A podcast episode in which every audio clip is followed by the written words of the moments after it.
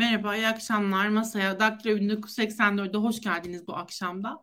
Her zaman banko e, konuğumuz, Demirbaş konuğumuz Çağın'la birlikte bu akşam da aslında ikimiz de çok derin yani yakından ilgilendiren bir meseleyi konuşacağız. O da geleceğimiz meselesi aslında. Muhalefet partileri ve de muhalefet partilerindeki değişim de bunun bir yönünü ifade ediyor. Ya da seçimler bunun bir yönünü ifade ediyor ama belki de çok kısıtlı bir yönünü ifade ediyor. Çünkü artık bugün tartıştıklarımız yani iklim krizini tartışırken bile biz biraz şey derdik. Onun bile ne kadar hızlı geldiğiyle ilgili kimi zaman hani soru işaretlerimiz var kabul ama bu teknolojik değişimler de inanılmaz yeni farklılıklar getiriyor hayatımıza. İnanılmaz e, derecede hızlı olması aslında bence e, olayı biraz daha korkutucu hale getiren boyutu. Çünkü işte bilgisayar icat edildiğinde ve onun hani kullanılması vesaire oradaki hız çok daha yavaştı aslında baktığımızda.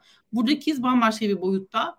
Tabii biz e, ChatGPT dedik ama aslında genel bağlamı yapay zeka ve başlığı atarken de şunu sormaya. Tabii biz yani ikimiz de teknik e, alanlarda e, insanlar olmadığımız için oturup da bunu teknik yönleriyle tartışabilecek durumda değiliz zaten. Ama başlığın sormaya kalktığı şey bu iki mesele. Bir tanesi ChatGPT yapay zeka bunun getirecekleri e, bunun bizim hayatımızda yapacağı etkiler, bunun bizim işte hayatımızda yapacağı her türlü etki işte meslek anlamında vesaire anlamında bilmiyorum nasıl bir geleceğin beklediği meselesi. Bir yanıyla da aslında öğrendik ki İmamoğlu'na CHP içinde Tarkan deniliyormuş. Çünkü işte popüler olduğu için. Çünkü daha e, bu popülaritesi üzerinden siyaset yaptığı düşünüldüğü, buna inanıldığı için bunu bir ayıp olarak gördüklerini, dalga geçme unsuru olarak algıladıklarını gözlemleme şansımız oldu ne yazık son bir, birkaç günde üzülerek.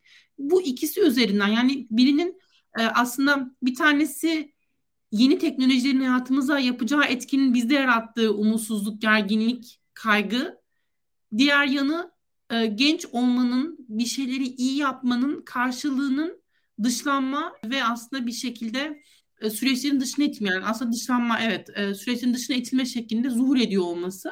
Bu iki konu üzerinden arkadan gelen his üzerinden Cumhuriyet Halk Partisi'ndeki liderlik değişimi ve aslında diğer partilerdeki meseleleri de biraz tartışabilelim istedim seçimler sonrasında Çağın'la birlikte. Çağın'dan daha uygun e, kimse olamazdı herhalde bu yayın için. Hem bu kadar dışa dönüksün yani olan biteni takip etmeye çalışıyorsun. Sadece Türkiye'de olup bir tane kendini kıyas, kendini kısıtlamamaya kalkıyorsun. Hem de yaş 20'li e, yaşlardan olduğumuz için bence bu konuları konuşmak için uygun iki insanız diye düşünüyorum. Ve seyircilerden tabii istiyorum yani onların yönlendirmesini bizi. Onların ne düşündüğünü anlamak da isterim. Muhtemelen bizim yaş grubumuzda olan da birçok arkadaş var izleyen, takip eden. Ee, yoksa da sorun değil. Nihayetinde muhtemelen çoluğunuz, çocuğunuz, yeğeniniz, onunuz, bununuz var ve bunun da yaratacağı yani bu meselelerle ilgili konuşmaları bence çok fazla insanın takip etmesi gerekiyor gibi düşünüyorum ben ki herkesi de etkileyecek. Yani emekli olduğunuzda da aslında yapay zekanın getirdiklerinden kaçamayacaksınız galiba ve bunlara hazırlıklı bir yönetim anlayışı ya da en azından muhalefet bilmiyorum beklemek herkesin hakkı. Cumhuriyet Halk Partisi'ni daha fazla eleştireceğiz tabii ki. Çünkü Cumhuriyet Halk Partisi'nden çok daha fazla beklenti var ve Cumhuriyet Halk Partisi'nin süreçte üstlendiği rol daha fazlaydı. O yüzden bizi bağışlayın şimdiden. Onu da söyleyeyim. O zaman başlayalım. Çağın e, uzun girişten sonra. İşte bu yani iki bahsettiğim husus ve Cumhuriyet Halk Partisi'deki bu liderlik meselesi birkaç gündür tartıştığımız bütün bunları harmanlayınca sen ortaya nasıl bir resim çıkıyor? İlk başta bir genel olarak düşüncelerini almak istiyorum aslında. Ne, ne, ne, ne görüyorsun ve ne hissediyorsun? Yani aslında şu ana kadar konuştuğumuz şeylerin bence e, ortak zemini yani ortak paydası değişim kavramı. Hani hem Cumhuriyet Halk Partisi bakımından hem de bu e, yapay zeka, dijitalleşme, işte gelişen dünya, tüm bunlara angajman hani baktığımızda kesişim kümesi aslında bizi bir değişim nosyonuna getiriyor ve dünyanın ilerleyiş hızına, dünyanın gelişim hızına siyaset yaklaşabiliyor mu? Gençlerin yani yine gençler aslında üst başlığını kullanmakla da daha doğru. Çünkü tüm bu angajmanı, tüm bu gelişimi izleyebilen tek belki Türkiye'nin sosyolojik artık e, yapısı diyeyim gençler şu anda. İşte tüm bu yapay zeka olsun, chat GPT olsun veya herhangi bir yani bu dünyaya angajı olan tartışmada da aynı şekilde bu gençlerin nez, e, nezdinde olan bir tartışma ve tüm bunları harmanladığımızda aslında hem gençlik hem de teknolojik gelişmeler işte ve hani en nihayetinde tabii ki muhalefet bizi değişim sorusuna getiriyor. Yani biz değişimi ne kadar hayatımızın içerisinde, politikanın içerisinde, ekonomik hayatın içerisinde ne kadar angaj edebiliyoruz? İşte bir taraftan bir dünyanın gerçeği var. Yani e, her gün işte OpenAI yeni bir şey çıkartıyor. İşte ChatGPT 1 çıktığından e, ChatGPT 4 çıkmasına kadar ne kadar bir zaman dilimi geçti? Yani aradaki fark aslında ne kadar hızlı bir şekilde kapanıyor. Buna rakip firmalar çıkıyor.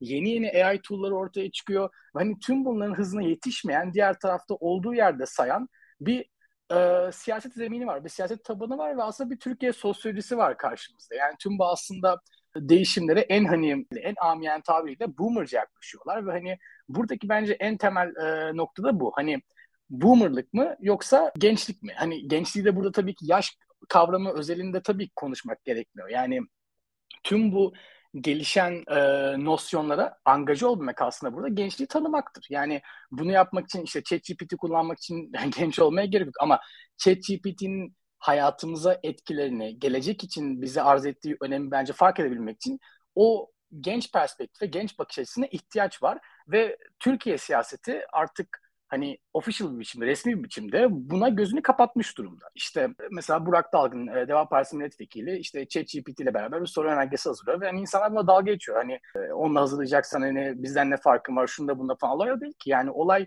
gelişen tool'lara, gelişen araçlara kendini adapte edememek. Yani ChatGPT hayatın bir gerçeği. Hani bu şey gibi yani öğretmenlerin öğrencilerin ChatGPT kullanmayı yasaklaması gibi bir şey ama en nihayetinde baktığımızda tabii ki hani oradan alıp ödevine kopyalaması bambaşka bir olay ama ChatGPT'yi, herhangi bir AI tool'u hayatına doğru biçimde angaj edebilen bir öğrencinin ben e, ön plana çıkacağını düşünüyorum. Yani tüm bunları aslında öne çıkarmak varken, tüm bunlar hakkında insanları teşvik etmek varken budur aslında akıma uyum sağlamak. Onun dışında kalan her şey hani e, yarın öbür gün e, silip süpürülecek. Yani akımla beraber aslında bu akıntıya kapılıp gidecek e, idealler olarak karşımıza çıkıyor. Bu nedenle aslında şu an bu akım dünyada değişim. Hani konumuz AI de olsa yine biz değişimi konuşuyor olacağız. Konumuz siyaset de olsa aslında bu değişimi konuşuyor olacağız. Bunları birbirine ayırt e, edebilmek de mümkün değil aslında.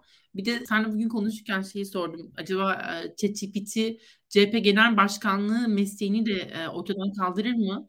Nihayetinde biz ne gördük özellikle son birkaç gündür futbol maçlarıyla ilgili yapılan yorumlar. Eğer nihayetinde bunları herhalde bir makineye bir bot hesaba yaptırıyor olsaydık bir, bir fark olmazdı herhalde. Mesela işte olumlu pozitif e, Türkçe bir tweet at ve e, işte Pendik Sporu bilmem ne hangi ligdeki şeyini kutla e, desek herhalde chat Belki yapıyordur da. Bunu hakkıyla yapar. Zaten biz bu meseleyi özellikle bir, bir yılın yayında şeyi konuşmuştuk. Ortak politikalar mutabakat metni olsa gerek. Tam hatırlamıyorum. Muhtemelen oydu. Ortak politikalar mutabakat metniyle ilgili böyle işte 60 yaşlarındaki o köşe başlarını tutmuş. Aslında çok da deneyimli insanlar. Yani bu şekilde ifade edince bir yandan da rahatsız hissediyorum. Gerçekten çok deneyimli, çok görsem böyle yani öğrenecek çok şeyimin olduğu için heyecanlanacağım insanlar oturup gerçekten çok ciddi bir te- temelde böyle bir metni tartışmaya kalkmışlardı.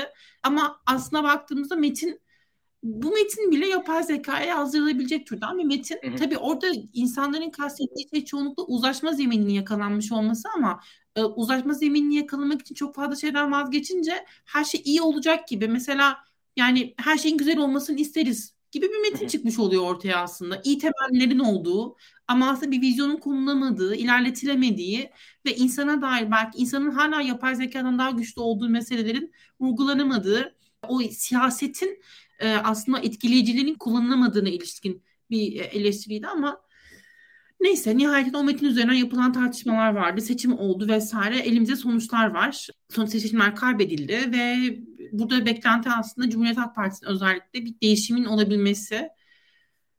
Fakat değişimin nasıl olacağı ile ilgili çok fazla sancı var. Yani bilinmiyor bu değişimin nasıl ilerleyebileceği. Çünkü çok fazla denge var.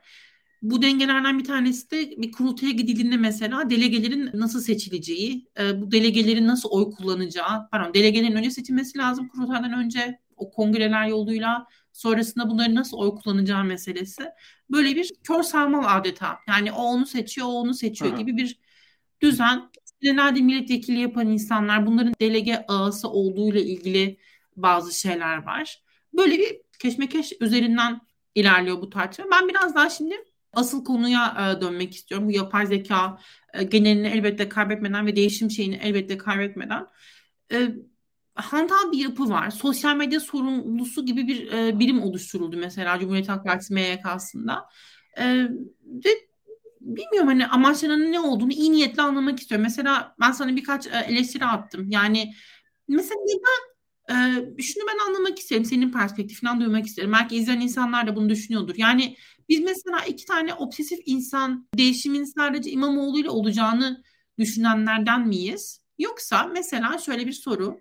Kılıçdaroğlu bu değişime gerçekten iddia ettiği gibi önderlik yapamaz mı? Hani mesela senin perspektifinden hangi sıkıntılar baş gösterirdi? Ya da neden bu değişim için Kılıçdaroğlu mesela doğru kişi olmazdı? Yani nihayetinde seçimler geride kaldı, elinde sonuçlar var. Neden sence Kılıçdaroğlu bu süreci ilerletemez? Yani şimdi e, aslında değişimden ne anladığımız belki burada hani e, önemli bir ilk başlarken önemli bir soru olabilir. Çünkü hani en nihayetinde Kılıçdaroğlu tabii ki CHP'nin içerisinde ideolojik bir değişim yarattı hasbelkader. Yani işte bir Baykal CHP'si konuşuyoruz, bir Kılıçdaroğlu CHP'si konuşuyoruz. Yani işte bazıları işte bir eleştiri öznesi olarak ele alıyor. Yani işte Baykal CHP'sine uzaklaşılmasının e, isabetsiz olduğunu çok fazla yazan çizen var. Aksine e, Baykal CHP'sine uzaklaşılmanın CHP için çok iyi olduğu, CHP'nin halka inmesi, CHP'nin Türkiye sosyolojisini daha iyi anlaması için daha isabetli olduğunu da söyleyenler var. Fakat en nihayetinde bu da bir değişimdi. Ama bizim şu anda konuştuğumuz değişim bambaşka bir durum. Çünkü birincisi hani Baykal CHP'si de Kılıçdaroğlu'nun ilk yıllarından işte bu belki e, 2016-2017 süresine kadar olan dönemdeki Türkiye ile bugünkü Türkiye bambaşka ülkeler. İşte e, en basitinden e, sistem değişti. O zaman parlamenter sistem vardı. Şu an başkanlık sistemi var ve rejim, rejim değişti aslında ve biz bambaşka bir siyasetten bahsediyoruz. Hani e, bir başbakanlık yarışından bahsetmiyoruz. Bir cumhurbaşkanlığı yarışından bahsediyoruz. Bir aslında baş yani devlet başkanlığı yarışından bahsediyoruz. Hani olabildiğince aslında Amerikan sistemine belki en yakın pozisyonda. E, hal böyle olunca aslında tabii ki demokratik kurumlar önemini hala yitirmedi ama kişilerin ön plana çıktığı, liderliğin ön plana çıktığı bir siyasi zemini oluştu Türkiye'de. Yani karizmanın ön plana çıktığı bir siyasi zemini oluştu. Hani kabul edelim veya etmeyelim veya sevelim veya sevmeyelim ama şu anki durum böyle. Şimdi durum böyle olunca lider ekseninde olmayan bir değişimin değişim olduğunu söylemek hani çok güç gerçekten de. İşte en nihayetinde aslında buradaki mimin biraz da getirdiği nokta gibi. Hani 2028'de işte Kılıçdaroğlu biraz daha ağırmış, biraz daha yaşlanmış hale geldikten sonra e, tüm MYK değişse ne değişir? Tüm e, CHP parti bürokrasi değişse ne değişir? Yani e, şu anki sistem bu değil. Yani şu anki saha bu değil ki siz bu şekilde top oynayabilirsiniz. Yani tüm kurallar değişmiş, tüm oyun değişmiş. Hani ama baştaki figür, baştaki irade aynı olduğu sürece bunu bir değişim olarak tanımlamak çok zor. Ki zaten oyuncuları da değiştirmedi Kılıçdaroğlu. Yani hala aynı oyuncuları görüyoruz. Şu an CHP sayfasını açtığımız baktığımızda bundan 4 sene önceki işte 2018 seçimlerindekinden farklı isimler görmüyoruz ki. Yine Faik Öztürk, yine Özgür Özel, işte e, yine Eren Erdem. Hani aynı isimler etrafında dönen bir siyaset insanları ikna edemiyor. Yani ne kadar değişse bile, değiştiğini iddia etse bile ki değiştiğini ben kesinlikle inanmıyorum 2018'den bu döneme kadar. Ama insanları da ikna edemezsiniz ve şu an insanları ikna etmek zorundasınız. Özellikle seçimden bir ay bile geçmemiş daha, üç hafta geçmiş. Yani böyle bir süreçte size güvenen, size oy veren milyonlarca insan var ve bunların değişim talebi yalnızca MHK değişim değildi. Ve CHP tüm bu sürecin başını çekti. Kılıçdaroğlu elini taşın altına koydu. Çok büyük bir sorumluluk aldı ve e, kumar derecesinde bir sorumluluk aldı ve kaybetti. Yani buradan sonra aslında gelecek değişimin ikna edici olması gerek. Tabanı ikna edici olması gerek ve bizi yani Kılıçdaroğlu'na oy verenleri işte Türkiye'de bir politik değişim isteyen yani iktidar değişimi isteyenleri ikna edecek bir değişim olması gerekiyor. Fakat ortada bu yok. Bunun olması için de en nihayetinde şu anki oyun sahası bakımından bir lider değişimi şart. Yani yalnızca zihniyetin değişmesi yetmez, halkı ikna edemez ve durum da o değil zaten. Yani zihniyetin de değiştiğini söyleyemeyiz, siyasetin de değiştiğini söyleyemeyiz. E, lider değişmeden hiç mümkün değil şu anki e, oyun sahasında bunlar. Ben birkaç e, şeyi eklemek istiyorum. Birçok insan haklı olarak şunu söylüyor. Neden e, bütün bu tartışma kişiler üzerinden dönüyor? Neden kişilere odaklı yürütüyoruz? Sistem bu çünkü. Sanırım Kılıçdaroğlu'nun kullandığı bir ifadeydi. Aslında kişisel ısrarla hareket etmemek gerektiğini söyledi. Ben burada şeye katılmıyorum. Politikacıların hırslı olmasını e, seviyorum ben. Yani kazanma iddialarının olmasını, güç elde etme gibi bir e, dertlerinin olması. Eğer vizyonları varsa biz bunun iyi sonuçlandığını görüyoruz aslında.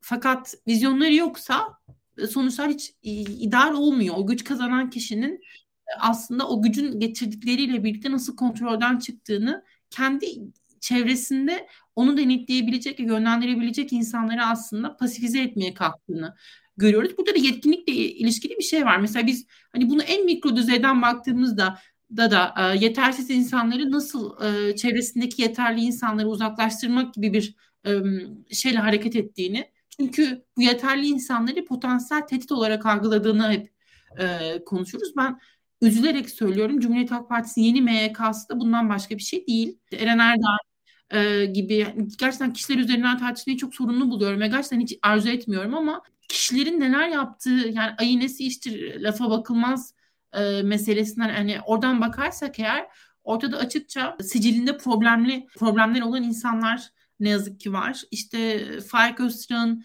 e, senelerdir e, milletvekili yapıyor olması e, ama yani tabii ki e, ben mesela şu, şunu iddia ediyor değilim. Bir kişinin genç olması birçok e, sorunu çözerdi gibi bir e, yerden düşünmüyorum. Cumhuriyet Halk Partisi'nin çok temel e, sorunları olduğunu düşünüyorum. Cumhuriyet Halk, Cumhuriyet Halk Partisi yalnızca bu seçimde değil, önümüzdeki e, seçimlerin birçoğunda da yani önümüzde seçimler olursa eğer, umarım olur, Türkiye o noktaya gelmez ve o seçimler göstermelik de oluyor olmaz ama neyse. Burada benim düşüncem bu da aslında muhalefetin en büyük partisi olarak ona ayrı bir sorumluluk yüklüyor. Bu yüzden hani tartıştığımızı biraz daha söylemiştim. İşte burada bir başka nokta Cumhuriyet Halk Partisi'ndeki sorunlardan bir tanesi bence bir iletişimsel bir sorun var. Yani bağın kopmasıyla birlikte bir dağınıklık hali var. Bunu da özellikle seçimlerden sonra hala netleştirilemeyen bir konu var elimizde. O da sandık güvenliği meselesi. Ee, buradaki e, çok önemli pozisyonların sahibi kişilerden gelen açıklamaların birbiriyle örtüşmemesini ben çok sorunlu buluyorum. İlk önce Gökhan Günaydın'dan duyduğumuzu hatırlıyorum. Eğer yanlış söylüyorsam izleyiciler de e, düzelsinler lütfen. Gökhan Günaydın seçim sonuçlarını etki edecek oranda bir e, sandık güvenliği zafiyeti gösterdiklerini söyledi. E, bu çok korkunç. Sonrasında bu yalanlandı ama ben hatırlıyorum Onursal adı güzel de bu açıklamayı e, destekleyen başka bir şey söyledi. Bu umarım hani bir parti içi hizipleşmenin e, sonucunda e, atılan yalanlar değildir. Yani umarım bunların hani temeli vardır ve eğer bu böyleyse buna bu gerçekten insanların zekasıyla, aklıyla alay etmekten başka yani eğer bunu netleştiremiyorsak zaten sanırım konuşabileceğimiz hiçbir şey kalmamış demektir. Bu nasıl olabiliyor? Mesela bu partinin hiç birbirini denetleyecek mekanizmaları yok mu? Mesela biz mesela illa Kılıçdaroğlu'nun laflarına mı e, yüzde yüz e, boyun eğmek, itaat etmek zorundayız ki ben Kılıçdaroğlu'nun ne yazık ki açıklamaların yani bir açıklama yapacağı zaman umarım yanlış bir şey söylemez diye içinden geçirdim seçim dönemi boyunca. Çünkü e, gerçekten bu konuşmalara çalışmadığını ben anlıyorum. Yani toplum önüne çıkarken de mesela çok fazla gaf yapması ya bilmiyorum çok fazla sorun var açıkçası. Zaten bu prompter meselesinde tüm siyasetçiler prompter kullanırken onu kullanmaması da çok sorunlu bence. Neden bu inat? Hani bir kez söylenmişti işte Erdoğan da bununla eleştirdi ama sonrasında bilmiyorum teknoloji de gelişti yani başka bir zamandayız falan. Neyse. Nihayetinde bu sandık güvenliği meselesi hala netleşmedi. Bu da bize şunu gösteriyor. Cumhuriyet Halk Partisi kurumsallığını yitiriyor aslında. Ortada bir mekanizma kalmamış. Kılıçdaroğlu'nun bir dar çevresi olduğunu anlıyoruz. Ve bu dar çevre üzerinden yürütülmeye çalışılan bir şey. Ki bu da aslında Türkiye'de bizim varlığından şikayet ettiğimiz şey. Yani temelde zaten muhalif olmanın bu kadar milyon insanın farklı ideolojik temellere sahip olmasına rağmen bir yerde olabilmesinin sebebi en çok da belki bu. E, bu insanlar işte ne bileyim üniversitede sen gözlemliyorsun. Tüm çalışma hayatında işte kimisi gözlemliyor. Bu karar alma süreçlerinden diğerlerinin dışlanması ve birilerinin sürekli başka şekilde dikte etmesi ve sadece sadakatle bağlı olan insanların yürüttüğü süreçler nihayetinde ilerleyen o küçük mikro işlerin aslında yarattığı sonuçlardan şikayet eden insanlar muhalefet için oy kullanıyor ve hani ahlaki üstünlüğü kaybetmekten bahsetmeye başladık özellikle. Ben bunu çok önemli buluyorum aslında. Muhalefetin bir kez daha ben daha ahlaklıyımı ortaya koyacak ve bunun üzerine oy isteyecek zemininin kalmadığını görmeye başlıyoruz. Bir de bilmiyorum bu arada sen bunlara ilişkin bir şeyler söylersin muhtemelen. Son bir şey daha söyleyeceğim. Muharrem İnce'nin işte adayla ilgili çok fazla şey konuştuk ve ben Muharrem İnce'nin adaylığıyla ilgili çok fazla kötü şey söyledim. Hala arkasındayım söylediklerimin. Ben Muharrem İnce'nin parti içi çekişmelerle ilgili e, söylediklerinin yalan olduğunu düşünmüyordum açıkçası. Bunun böyle olduğunu biliyordum. Çünkü onun saladı güzel ismini e, bu sandık güvenliği meselesini biz çok duymuştuk ve bunlarla ilgili tatmin edici açıklamalar hiç yapılmadı Cumhuriyet Halk Partisi Genel Merkezi'ne ve ben bunu hep takip ettim ve onu Saladı Güzel'in ismini de söylemiştim. Seninle olduğumuz bir yayında da söylediğimizi hatırlıyorum. Hatta senin gül aynı bu şekilde. Neyse onu Saladı Güzel'i hani kurban seçmek için yine söylemeyeceğim. Yani genel bir iş, işlemeyen bir şey var. Onu Saladı Güzel normal bir partide, normal bir de, demokratik mekanizmada zaten işini iyi yapamayan insanlarla bilmiyorum farklı şeyler yapılır.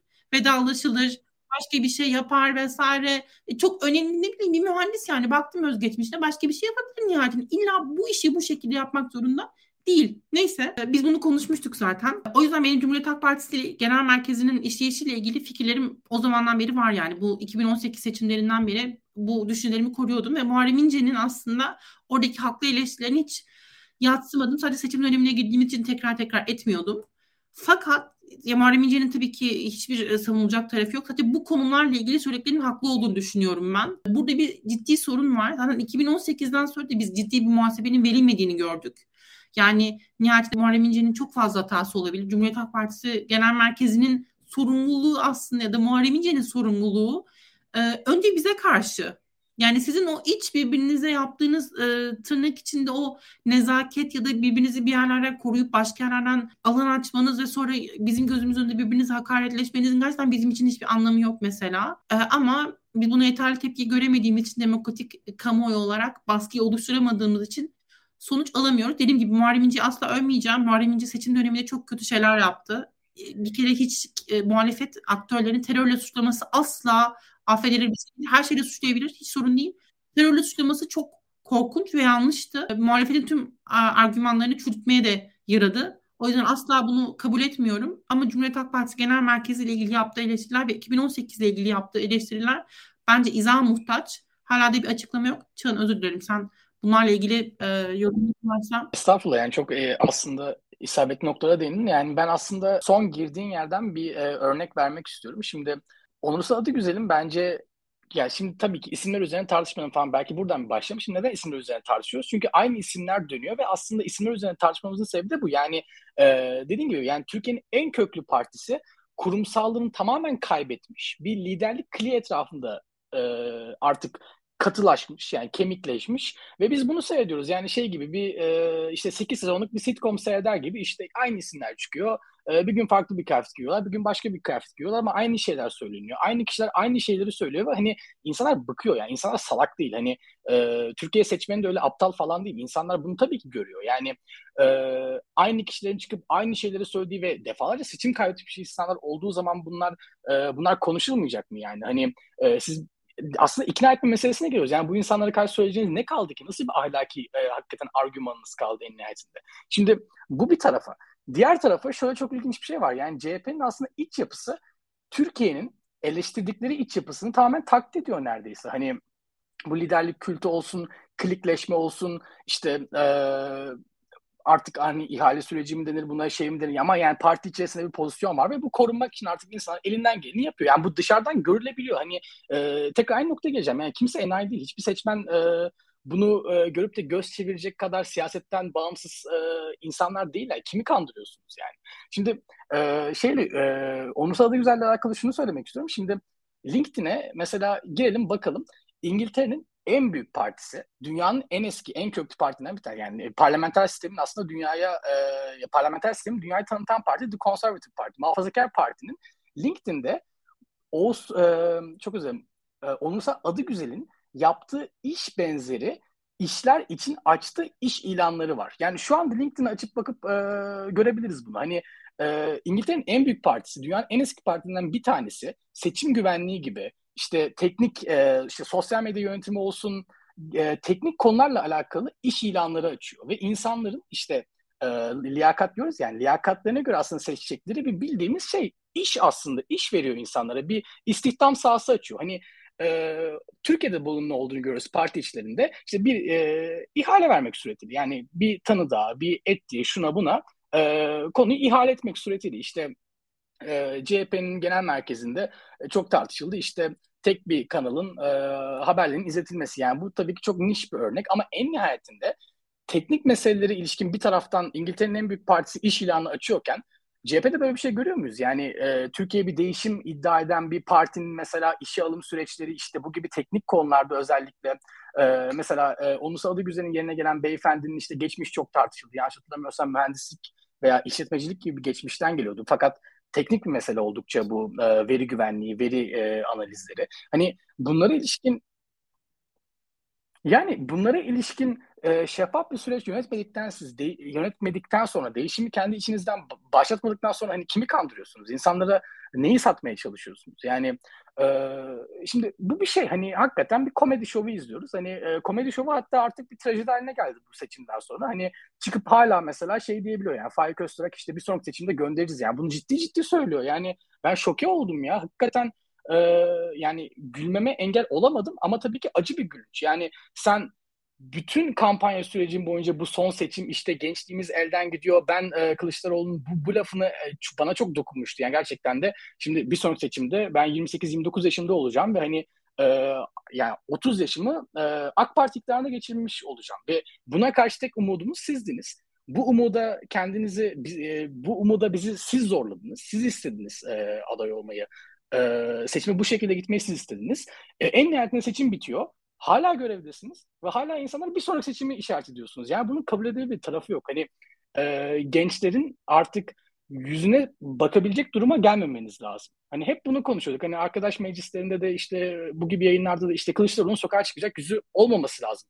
Bu seçimi kaybederse eğer kaybediyor ve veda ettiği e, CHP grubuna geri dönüyor. Yani anlamak çok zor ama bir taraftan da anlıyorum. Şöyle anlıyorum. Şimdi mesela bakalım e, CHP grubuna işte Kılıçdaroğlu'nun veda ettikten sonra geri döndü.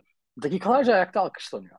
Yani dakikalarca ayakta alkışlanan bir insan bence her şeyi söyleyebilir. Yani önünde hiçbir engel yok. Yani o konuşmayı yaptığında Kuzey Kore ağlamasını yapan insanlar aynı alkış bu sefer de alkışlıyor. Aynen hiçbir fark yok. Yani kimi alkışlasa yani e, seni de beni de alkışlasa biz de söyleriz. Yani biz de çıkarız. Hani e, en nihayetinde çünkü e, bir sokağa inip gerçekten de insanların umutsuzluğunu, gençlerin umutsuzluğunu e, ağlayan, geleceği için kaygı duyan vatandaşın, ekonomiden dolayı e, sorun yaşayan, beli bükülen vatandaşın sorunlarını e, yalnızca size daha yakın televizyonlardan görmek suretiyle anlamakla olmuyor bu işler. Yani değişimin önünü açmak bu değil.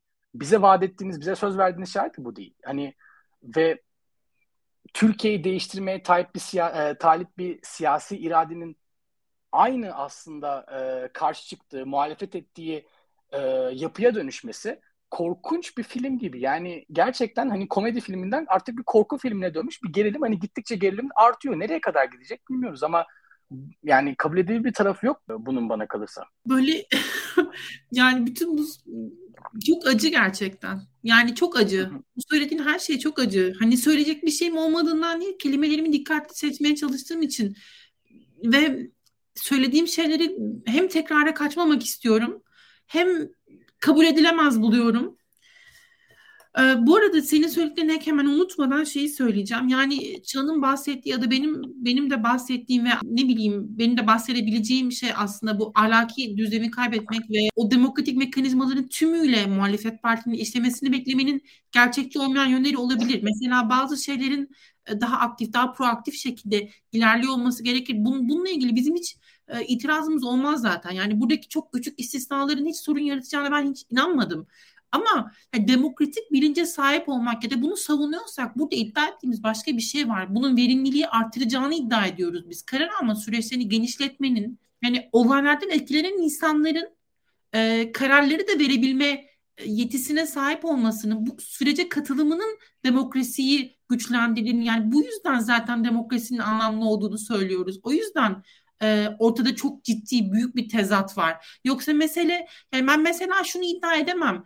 E, Cumhuriyet Halk Partisi'nin tüm teşkilatlarındaki insanlar bir araya gelirse en doğru kararı verir demem. Ama mesela şu olmaz mı? Yani bu teşkilatlardan insanların bir araya geldiği işte atıyorum yani bir, bir hani kafamda bir şey çizmeye çalışıyorum. Bu insanların bir araya gelip birlikte tartıştığı, konuştuğu, müzakere ettiği, birbirlerini ikna ettiği. Yani şu yayından mesela Çağın ya da ben birimizden birinin argümanına daha fazla ikna etmiş olarak kalkabiliriz. Ya da izleyen arkadaşlar mesela bizim argümanlarım birimizden birinde daha fazla ikna olmuş olabilirler ya da onların söylediği bir şeyden ben ikna olmuş olabilirim. Mesela ben bunu çok dürüstlükle daha önce de söyledim bir başka platformda.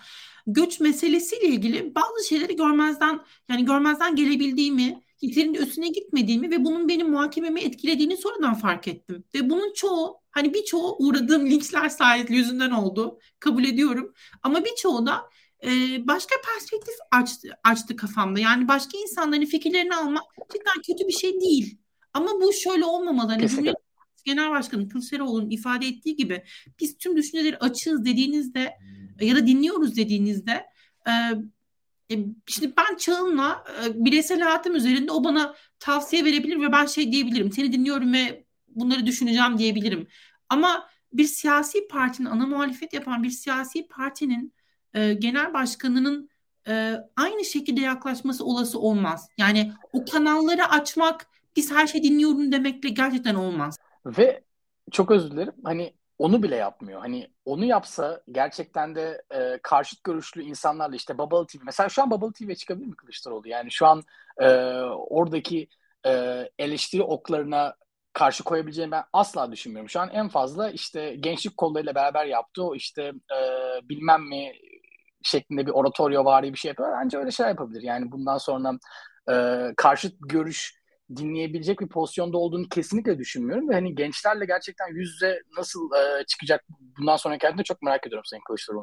Gençlik kollarının başındaki arkadaşımız e, avukat genç Osman Kilik ilk mesela sosyal medya görünürlüğünü seçimlerden sonra Instagram'da Şampiyonlar Ligi maçından paylaştığı yani bu hani artık bunun üzerine kullanabileceğimiz bir kelime kalmış mı? Ben ben evet. anlamakta güçlük gerçekten çekiyorum. Yani bunu bana evet. açıklayabilecek birisi var mı gerçekten? Kesinlikle. Yani Biz bunları hani... söylerken bir de yani bilmiyorum mutlaka suçlayanlar olacaktı. Yani bizim eksik gördüğümüzü düşünenler de olacaktı. Gerçekten açığım. Hani gerçekten farklı bir perspektiften bakmaya çok açığım. Mesela sana birkaç tane şey yolladım. Onları hemen Hı-hı.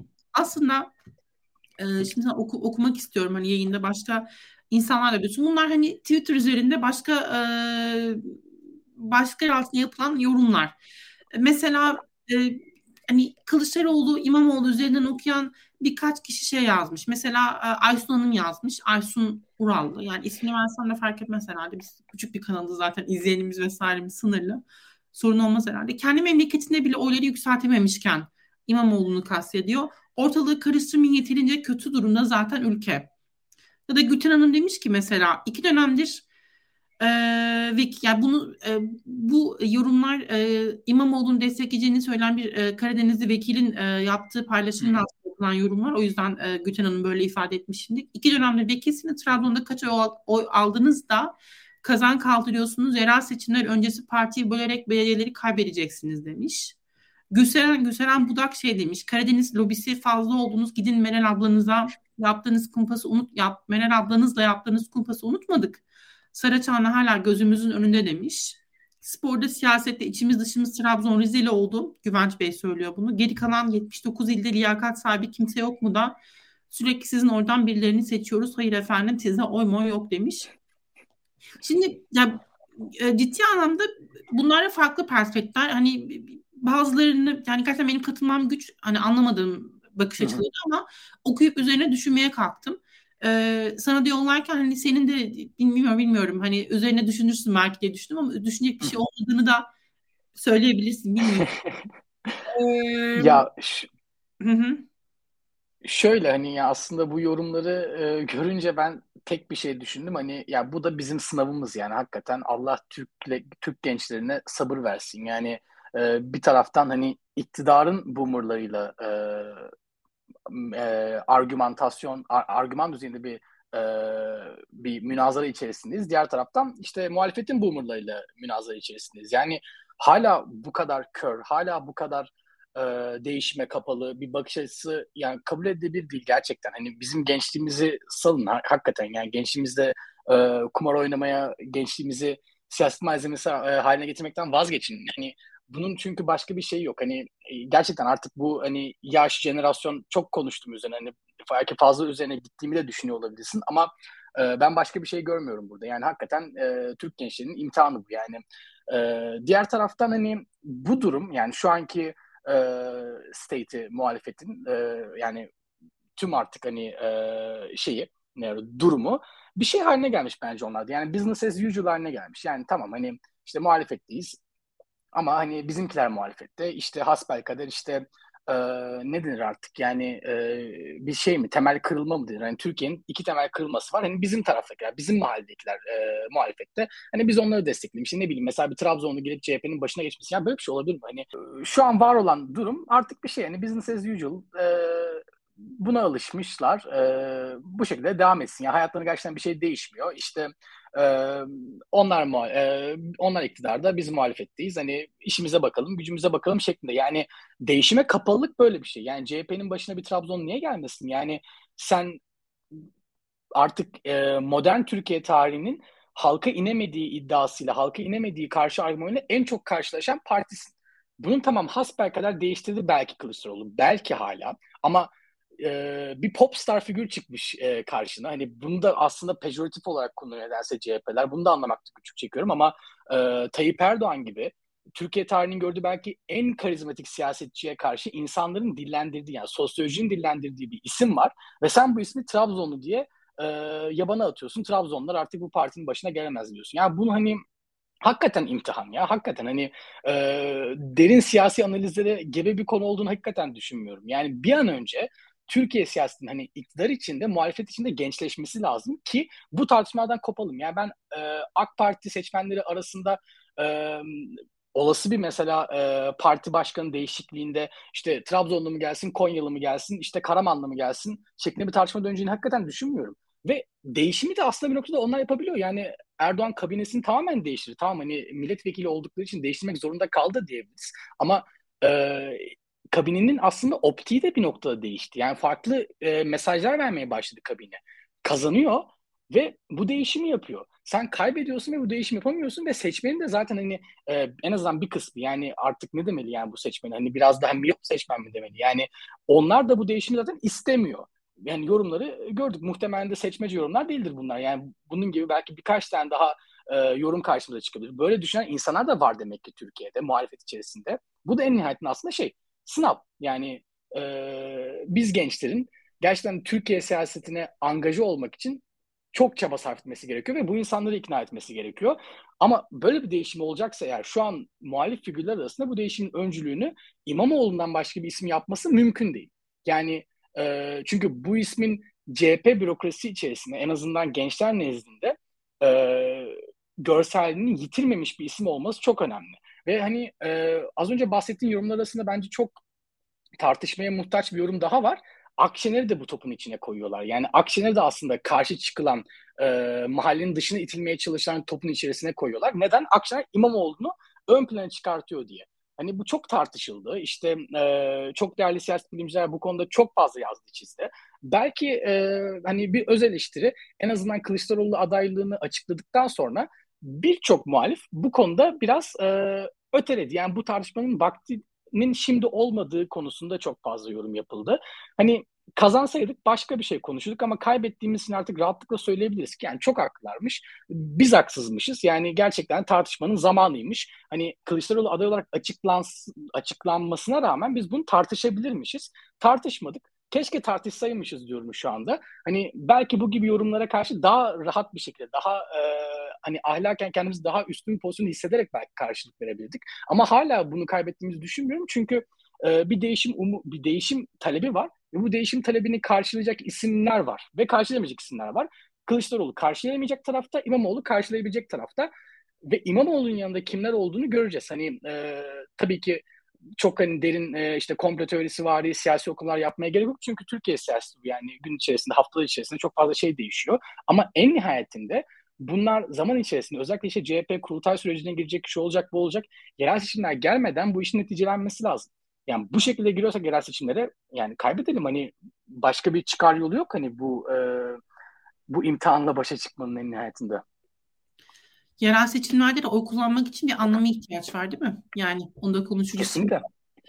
Ee, hemen e, yorumluyorumun yorumlarına döneceğim. E, bana hatırlatıyor çok doğru bir şekilde aslında e, şey meselesini, e, sandık güvenliği meselesiyle ilgili. Şimdi şöyle, e, sandık güvenliği güvenliği meselesiyle ilgili olarak e, iki boyutunun olduğunu biz anladık. Yani tabii biz partilerin erişebildiği kaynaklara erişiyor değiliz biz e, partilerin elindeki verilere erişebiliyor değiliz. Bunlar bizimle zaten paylaşılmıyor. O yüzden yorumlarımız çok fazla hizibin birbiriyle e, mücadelesi üzerinden anlayabildiklerimiz hangisinin doğru olabileceği üzerine kafa yormamızla geçiyor. Çünkü bu şeffaflık hiçbir şekilde Cumhuriyet Halk Partisi Genel Merkezi tarafından paylaşmıyor. Hatta hatta hemen söyleyelim diğer partiler tarafından da paylaşılıyor. Mesela İyi Parti onlar mesela herhalde sorumlu değillerdi sandık güvenliğinden. Yani bu altılı masa hiç çalışmamış demek ki. Hiçbir şey yapmamış gerçekten. Onlardan duyduğumuz açıklamalar yok bizim. DEVA'dan, Saadet Partisi'nden, Gelecek'ten yok herhalde. Yani hiç kimse hiçbir şey yapmamış herhalde ki kimse bir açıklama yapmaya kalkmıyor. Ama şimdi burada e, iki boyutun olduğunu söyledim. Birisi bilişim boyutu, birisi teşkilat boyutu işte yorumluyorum bana hatırlatıyor. Yani onusal e, adı güzelin görevli olduğu bilişim sistemlerine bu seferlik sorun çıkmamış. Geçen sefer çıkmış ama bu sefer çıkmamış. E, sorun teşkilat ya örgüt yapısındaki sorunlar işte küçük yerler Anadolu'nun bilmem nerelerinde falan ama sonucu etkileyecek kadar sandıktan veri alınamadığı söyleniyor. Daha doğrusu veri alınmış da e, sandık görevlilerinin e, orada olmadığı yani zaten sandık görevlisi olmak için burada parti üyesi olmamanız gerekiyor. İş şöyle işliyor. Teşkilatlar e, Yüksek Seçim Kurulu'na kendi tanıdıklarının, yakınlarının isimlerini bildiriyorlar. Bu sayede partiler adına orada sandık görevi ifa eden, ücret alan e, kişiler oluyor o sandık başlarında. Ve hatta burada beni şöyle de doğrulayabilir hani izleyen herkes. Kılıçdaroğlu bu Sözcü TV yayınına katıldığında ona soruldu sandık güvenliği meselesi. O da şu cevabı verdi. Biz dedi YSK'dan şimdi kimlere para verildiği verisine erişebileceğiz. Yakında bunu açıklayacaklar. Bu e, veri üzerinden e, hangi sandıklarda e, bizim e, hangi teşkilatların oraya görevli gönderemediğini anlamış olacağız gibi bir açıklaması var. Yani seçim bittikten bitmiş, e, YSK'dan biri gelecekmiş. Bunun üzerinden de Kılıçdaroğlu ve Cumhuriyet Halk Partisi Evet şaka gibi biliyorum. Ee, şimdi yorumluyorumun kulis bilgisi olarak evet Oğuz Kansalıcı'nın ismi geçti. Teşkilat başında o varmış. Kemal Besin yani geçmiş olsun. Ben onlara inanmıyorum hani sinirlenmek falan. Hepiniz e, aynısınız e, benim gözümde ya. O yüzden hani e, şey değil. E, bunların benim için geçerliliği yok ama bu şekilde ifade etmiş oldum. Yoksa onu Salata Güzel'i eleştireyim de Oğuz Kansalıcı'yı eleştirmeyeyim falan. Yani, e, koruyacak durumdayım. Hani kimi önüme verirseniz onunla onu burada güzelce eleştirmek evet. şey yok bir şey söyleyeceksin. Pardon.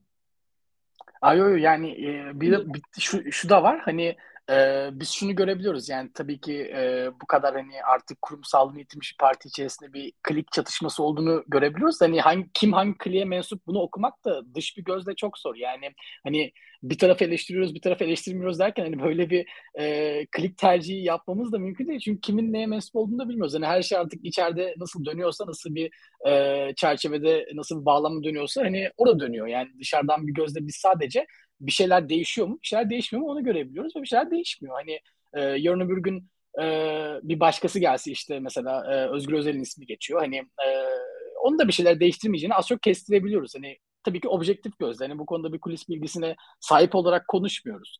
E, bir seçmen olarak, bir vatandaş olarak aslında e, oy verdiğimiz siyasi iradenin ne kadar öz eleştiri yaptığına ve ne kadar aslında kendini Türkiye'yi değiştirmeye adadığına veya adamadığına görüyoruz. Yani kendini kendi koltuğunu mu düşünüyor yoksa Türkiye'yi daha iyi bir hale getirmek getirmeyi mi düşünüyor?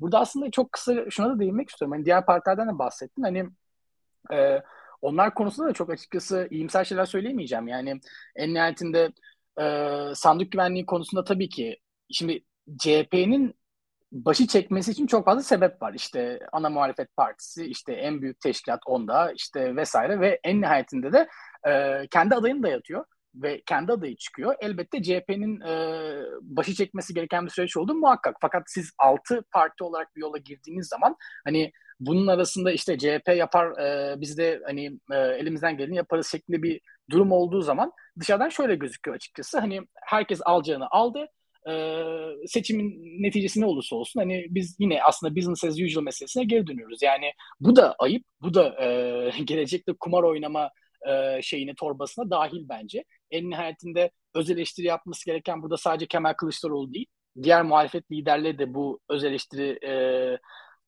en azından kervanla katılması ya gerekiyor. Öz eleştirisi Allah aşkına bunların hesap vermesi lazım ya. Ya o evet. ya tabii ki tabii ki. Anlıyoruz yani. Bunun Başka bir açıklaması var mı? Bu kadar kolay yalan söyleyen insanlara tekrar biz nasıl güveneceğiz gerçekten?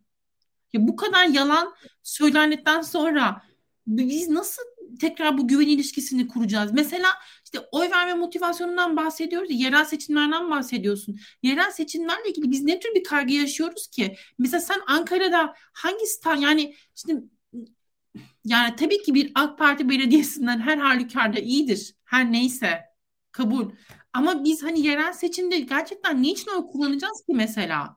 Yani bak alkoldeki vergiler bir tane e, Allah'ın bir günü yani mesela tamam mı? Yani işte pazartesi günü senin e, AK Partili belediye ya da tabii ne değişiyor diye sorarsam absürt bir soru olacak ama yani politikanın içinde değilsen, Cumhuriyet Halk Partisi Genel Merkezi'nden beklediğin bir iş yoksa, ne bileyim İyi Parti'den, işte diğer muhalefet partilerinden beklediğin bir iş yoksa, senin gerçekten muhalefetin ortak adayına oy vermek için nasıl bir sebebin olabilir? Ne tür hayatında bir değişiklik olabilir? Ne tür bir motivasyonun olabilir öncelikle? Yani senin evet. kazanıp kazanma ihtimalinin olduklarıyla bu buradaki insanların o kadar bencil bir yerden e, kazanma ihtimalinin olduklarını düşününce e, insanın siniri bozulmuyor mu? Ya mesela ben atıyorum işte İstanbul'da oy verecek olayım.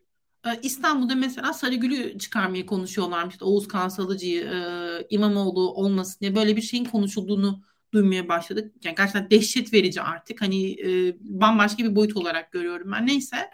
Böyle konuşmaların döndüğünü anlıyorum. Mesela ya Oğuz Kansalıcı'nın işte kuzeninin bilmem nesi.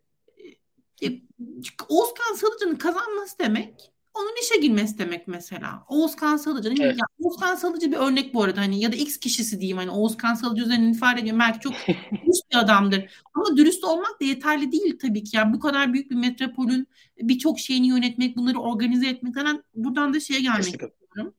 Ee, İmamoğlu'nda ne gördüğümüz meselesi. Ben biraz açacağım onu. Belki sen daha sen de eklersin onun üzerine.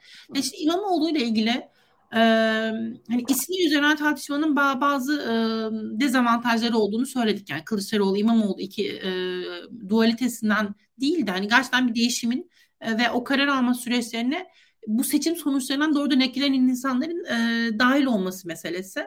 E, bunun önemini aslında ifade etmeye çalışıyorum. İmamoğlu bunu temsil ediyor benim için. Niye diyeceksiniz? Çünkü İmamoğlu insanları sürece katmak için büyük çaba sarf ediyor. Yani İstanbul Büyükşehir Belediyesi'nde ben bunun yapılmaya çalıştığını çalışıldığını anlıyorum.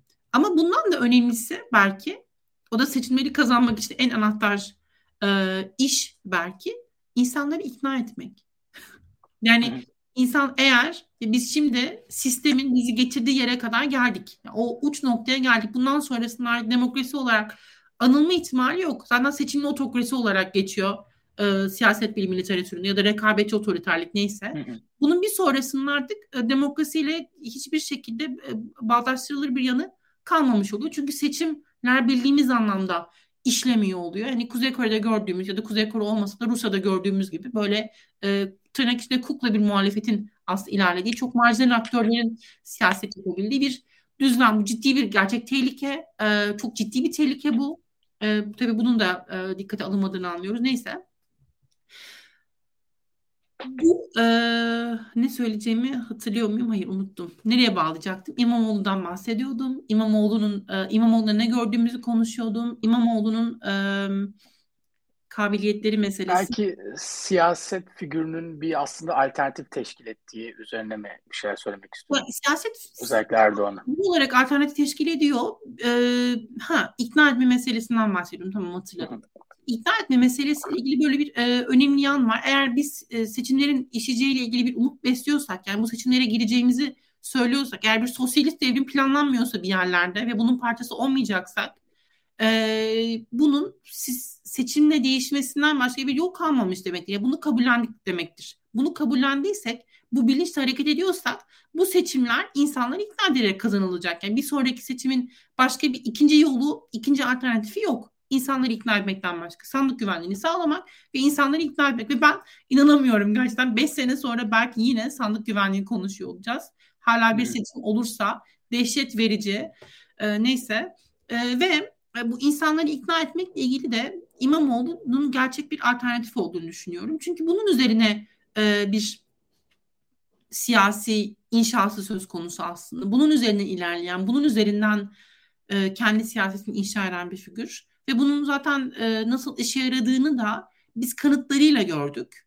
E, denilebilir ki mesela İmamoğlu no name'di ilk seçimlerde e, başarısı hani üç partinin bir arada bir şekilde it, ittifak yapmış olmasıyla mümkün oldu denilebilir. E, ama ben orada e, ikinci turun gözden kaçırılmaması gerektiğini düşünüyorum. Çünkü birinci turla ikinci tur arasında biz e, o karalama kampanyasının özellikle iktidar medyasında karalama kampanyası en uç e, boyutlara ulaştığını gördük. Yani onun üzeri çizilmeye çalışıldı e, defalarca kez ve ona rağmen aradaki oy farkını 10 puana mı çıkardı? E, 500 bin oy farkı mı vardı? Öyle bir şey olması lazım. Yani çok ciddi bir farktan bahsediyoruz.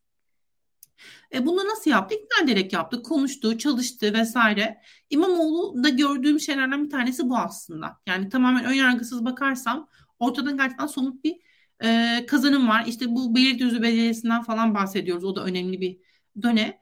Ama e, artık beklentiler daha farklı olacaktır zaten. Yani 5 sene içinde biz hangi e, bu challenge dediğimiz hangi zorluklarla biz mücadele etmeye kalkacağız? Hangi sorunlara hangi çözüm önerileri bulunacak? Bir ortaya biz işleyen bir makina e, ya sahip olmamızın bir anlamı olurdu. Yani şu an e, zaten şu anki durumda Cumhuriyet Halk Partisi özellikle şikayet ettiğimiz şey belki bir yanıyla da o makinenin işlememesi, o beyin takımının çalışmaması, yani e, o ekibin kurulamaması. Az önce bahsettim ya o sadakatle yani tek ölçüt mesela Eren Erdem'in orada olmasının tek şeyi sadakat, mutlak sadakat. Evet. Yani aklıma bir şey geliyor. Muhteşem Yüzyılda e, Halit Ergenç'in e, böyle o Türk sesiyle telaffuz ettiği gibi mutlak sadakat. Yani ikinci bir e, o pozisyonları kapmanın o refahtan faydalanmanın ve padişah etrafında kümelenmenin tek koşulu vardı. Mutlak sadakat çünkü padişahın ihtiyacı olan tek şey oydu. Ya yani o güven evet. e, o güveni ihtiyacı var çünkü korkuyor. Çünkü bir başkasının evet. gelip onun görevini elinden almasından korkuyor. Çünkü kendini yetersiz olduğunun farkında aslında. Çünkü ikna edemiyor vesaire vesaire ki siyasette aradığımız en önemli şey belki bu. Ve nihayetinde İmamoğlu ile ilgili aslında benim gördüğüm bu ekip e, kurma başarısını gösterebileceği ki ben bunun İstanbul Büyükşehir Belediyesi'nde çok e, düzgün şekilde hayata geçirildiğini düşünüyorum. Yani e, İstanbul Büyükşehir Belediyesi'nde Pelin Hanım var. E, Pelin Alptekin kök Alp, tam hatırlamıyorum soy ismini ama e, genel sekreter yardımcısı olsa gerek. Özellikle ulaştırma e, meselesinde çok önemli e, projeler geliştirdiğini görüyorum ben. İşte miras e, birimi var vesaire. Bir e, ekip evet. başarılı olduğunu e, anlıyorum. Bir vizyon sahibi olduğunu anlıyorum. O işte e, dönüştürülen mekanları gördükçe bir vizyon ortaya koyduğunu e, görüyorum. Bunları önemli buluyorum. Yani ekip kurabilme becerisine e, becerisine haiz olmasının aslında süreci e, yönlendirme anlamında İmamoğlu'na çok fazla katkı sağlayacağını ve eğer e, parti lideri olursa da yine bu anlamda katkı sağlayacağını düşünüyorum. E, senin de bununla ilgili yorumlarını alayım. Sonra da en son e, şeyi konuşalım. Bu yargı süreci meselesini konuşuruz olur mu? Tabii tabii. Yani e, aslında sana çok benzer şeyler söyleyeceğim. Yani bir e, lideri lider yapan en temel özellik hani delegasyon yeteneğidir. Ne kadar e, iyi delege edebiliyorsa aslında o kadar iyi liderdir. E, ve delege ettiklerinde sorumluluğunu alabildiği kadar aslında liderdir. E, bu ikisinde Kılıçdaroğlu'nda son derece eksik olduğunu görüyoruz. Özellikle seçim sonrası süreçte. Yani e, seçim öncesinde e, işte şeyden ne ona sandık güvenliğinden sorumlu e, işte genel başkan yardımcısı e, Omus üzeri görevden alıyorsun seçimden sonraki süreçte. Demek ki yanlış bir atamaymış seçim öncesinde. Hani sana bunu gösterten o ilk seçimin mağlubiyeti miydi? Yani neredeyse bir buçuk iki senelik bir kampanya sürecinde beraber çalıştığınız bir insanın yetersizliğini e, somut bir başarısızlık elde ettikten sonra mı görüyorsun? Veya tüm has kadrosu e, hala yanında. Seçim öncesinde de yanındaydı, hala yanında. Ya demek ki bu delegasyon konusunda bir sıkıntı var ve hani sorun gerçekten de e, sadakatin ön planda oluyor olması. Yani Kılıçdaroğlu ne kadar e, sadıksalar, ne kadar e, onun isteklerine paralel hareket ediyorsalar o kadar yük, yükseliyorlar. Ve bu yan, yalnızca CHP'nin genel başkan yardımcılığı düzeyinde var olan bir sorun değil. Yani bana kalırsa e, yine dışarıdan bir göz olarak gözlemimden hareketle söylüyorum. Fakat e, herhangi bir ilçe teşkilatındaki mesele de bu esasında. Hani en nihayetinde benim Türkiye'de gençlik siyasetini eleştirdiğim çok hani katalog bir argüman vardır. O da şu hani Türkiye'de gençlik siyaseti yapmak demek aslında kendini yaşlılara beğendirme siyaseti yapmak demek. Hani böyle böyle yükseliyorsun merdiveni. Yani senin yaptığın siyaseti yaşlılar anlayabiliyorsa, beğenebiliyorsa e, demek ki şeysin tutuluyorsun. Hani e, sadık bir e, arkadaşımız olarak e, çevremizde kalacaksın demek oluyor. Yani bu değil. Hani e, demokrasi de bu değil. Seçim kazanmak da bu değil. E, ve hani İmamoğlu bunu mükemmel mi yapıyor? Hani belki elimizde en azından bir parti başkanlığı düzeyinde yeterli bir e, empirik veri yok. Ama en nihayetinde dediğim gibi yani İstanbul Büyükşehir Belediyesi'nde bu delegasyonun ne kadar isabetli yapıldığı, e, halkın ihtiyaçlarının ne kadar iyi karşılandığı ve yani dışarıdan bakan İstanbul'da yaşamayan insanların bile imrendiği bir süreç yaşanıyor orada. Yani tüm bunlar neden mesela CHP'de buna paralel olarak da Türkiye'de yaşanmasın ki? Yani bunda e, Türkiye'yi seven, Türkiye'nin daha iyi bir hale, daha iyi bir, daha yaşanır bir hale, hale gelmesini isteyen bir insanın çekinceği ne olabilir ki bu konuya ilişkin? Ya bu anlamak çok zor gerçekten. Hani en nihayetinde e, yine aynı yere geleceğiz. Yani kaygılar Türkiye'nin daha iyi bir yere gelmesi mi yoksa kaygılar işte business as usual diyerek e, koltuğumuzda oturmaya devam etmek mi? E, bu sorunun cevabını gerçekten demokratik insanlarsalar, gerçekten bu ahlaki e, argümanların, ahlaki pozisyonları korumak istiyorlarsa çok geçmeden yani kurultay sürecine gelmeden artık birçok CHP bürokratının vermesi gerekiyordu bu cevabı. Ama hala biz bunu görmüyoruz ve benim bunu göreceğime dair umudum gittikçe azalıyor. O yüzden e, dışarıdan figürler aramaya başlıyor insanlar. Yani İmamoğlu'nun aslında adının hala geçiyor olmasının temel sebebi bu. Yani CHP'nin mevcut bürokrasi içerisinde bu değişimi yaşanmayacağına dair bütün seçmenler ikna olmuş durumda neredeyse. Yani belki istisnalar dışında, kemik bir istisna kitlesi dışında ama en nihayetinde e, özellikle gençler yani kendi adım yani bizim adımıza konuşabiliyor e, konuşabileceksem eğer bunu görmüyorlar ve haklılar da bunu görmemekte. Ama bu talebi de bir taraftan görmeyen bir parti bürokrasisi var. Yani kürsüye çıktığınızda hala dakikalarca alkışlanıyorsanız tabii ki bu değişimi görmeniz mümkün değil. Bu değişim talebini görmeniz mümkün değil ve karşılamanız da mümkün olmuyor. Ve hal böyle olunca demek ki e, bir süre daha böyle gideceğiz gibi gözüküyor en nihayetinde eğer e, çok büyük bir e, mucize olmazsa. İlkokuldayken e, öğretmenimin emekli olması gündeme gelirdi her sene. E, o da şeyi söylerdi. Çocuk, çocuğun okulu bitsin de e, bırakacağım.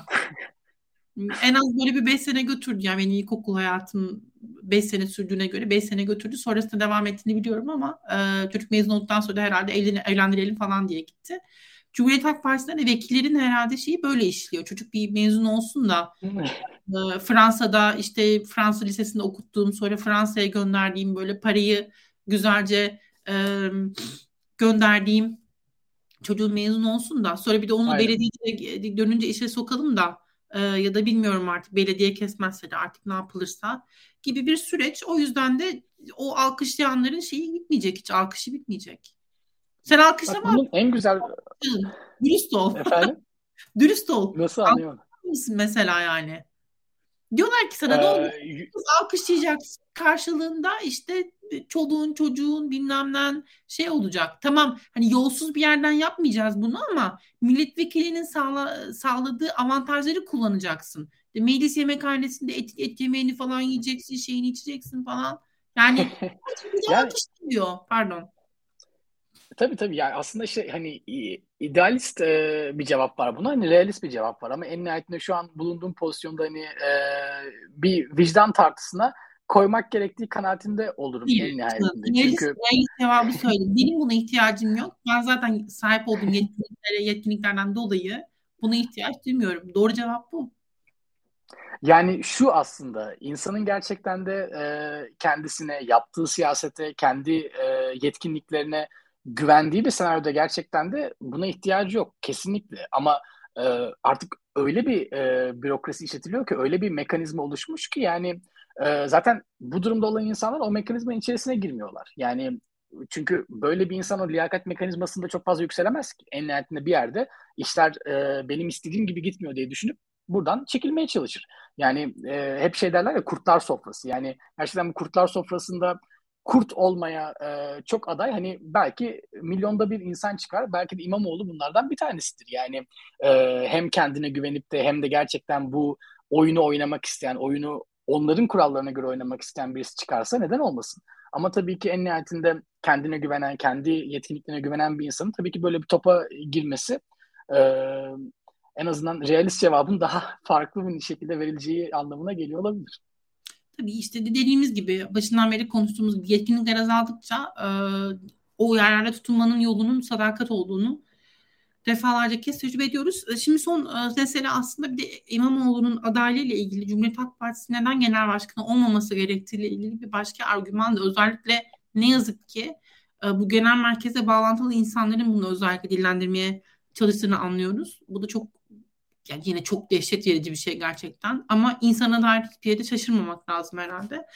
Ee, o da şu İmamoğlu'nun işte hukuki süreçleri yani e, dava üzerine dava açıldığını görüyoruz. E, çok e, absürt bir hakaret davası sonucunda ilk derece mahkemesinin verdiği bir karar var ama biliyoruz ki çağında hukukçu olduğu için biliyor ki özellikle ilk derece mahkemesi kararının e, ne güzel verilmiş ama bu karar kesinleşmeden bir anlamı yok. E, burada tehlikeli olarak bahsedilen de aslında e, temiz sürecinin, istinaf ve temiz sürecinin aslında bir şekilde çok hızlandırılarak oldu bittiye getirilmesi.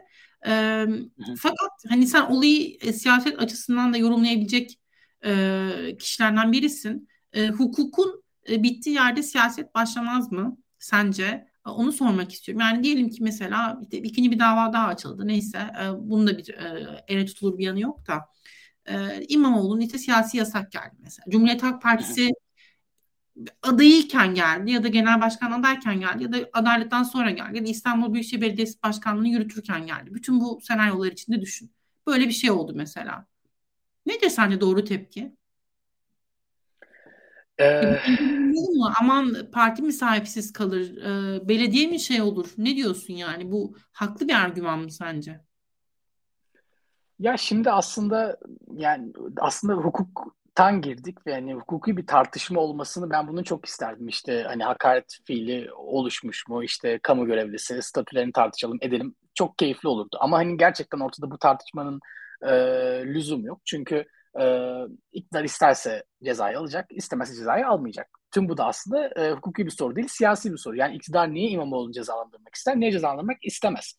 Eğer İmamoğlu siyasi bir figür olarak kendisine rakipse ki bu Saraçhane sürecinde en azından adaylık sürecinde Saraçhane süreci gündeme geldiği için rakipti ve e, orada aslında bu e, ceza sopası ilk kez bir gösterildi ve şu an aslında bu e, bir sonraki aşamaya gidiyor.